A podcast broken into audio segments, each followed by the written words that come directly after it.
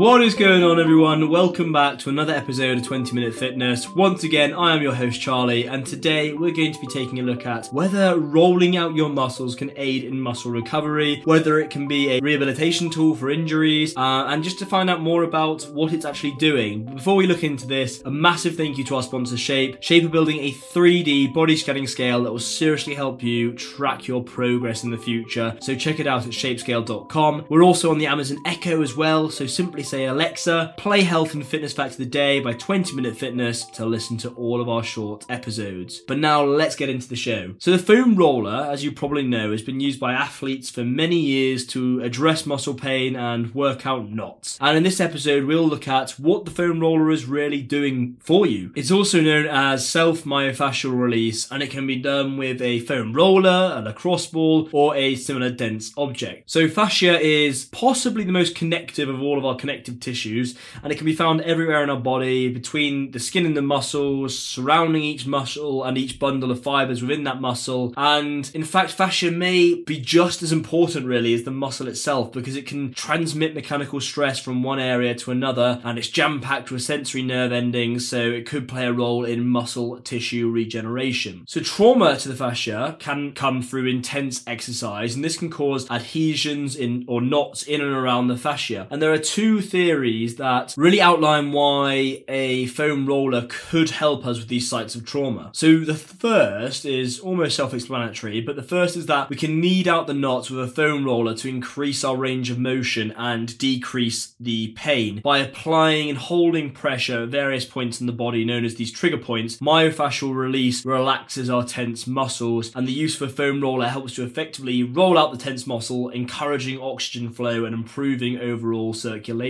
The second theory is that foam rolling acts on the neuromuscular system and fascia by triggering a relaxation reflex. So this decreases pain sensations to the brain, effectively reducing soreness and stiffness. So two different theories really there that sh- explain why it might help with muscle release and tension. But regardless, both of them are really saying that it can help reduce stiffness and muscle pain. So as I briefly mentioned just before, it can be used to increase circulation and blood flow to the muscles, and it works almost like a sports massage. The pressure of the roller stimulates blood flow to your soft tissues, increasing oxygen flow to that area. So it literally pushes blood out of your muscles and replaces it with new oxygenated blood carrying glycogen. And as you know, oxygen and glycogen are essential for muscle repair and to provide energy to the muscles. And increasing energy to the muscles helps maximize performance, and muscles will tire less and fatigue less easily as they have a constant supply of blood flow to keep them healthy. A study was conducted by the Journal of Strength Conditioning Research, which looked at 10 healthy individuals, and they were instructed to perform a few foam roller exercises on predominantly the lower body. And after just 30 minutes, their arterial function was tested, and the exercise group performed higher than the control group who did not do any of the foam rolling exercise. And this study showed that, even though it was on a small study pool, that it can result in, in positive improvements to blood circulation in a very short period of time. What's more, we recently looked at how pre exercise warm ups, if you're doing static stretching, this can, yes, increase your range of motion, but it can actually reduce your power and strength before you actually go into your workout. However, researchers concluded that foam rolling can improve your range of motion without the negative impact on your performance. And by applying this pressure to specific points in your body, you're able to aid the recovery of muscles and res- assist them in returning to their normal function, so making sure they are elastic and healthy and ready to perform at a moment's notice. When it comes to foam rolling, the slower you do it, the better, because if you roll too quickly, it's easy to pass right over the knots in your muscles, so beating up healthy muscle unnecessarily. So start rolling out very slowly, and when you come to a sore spot, roll over it in slow, short, mo- short motions from about 30 to 60 seconds. I found it's particularly helpful for runners who, or particularly runners, because they do, you know, they have a repetitive foot movement over and over, pounding on the ground, a lot of impact, it's heavy impact sport, and they might start to suffer from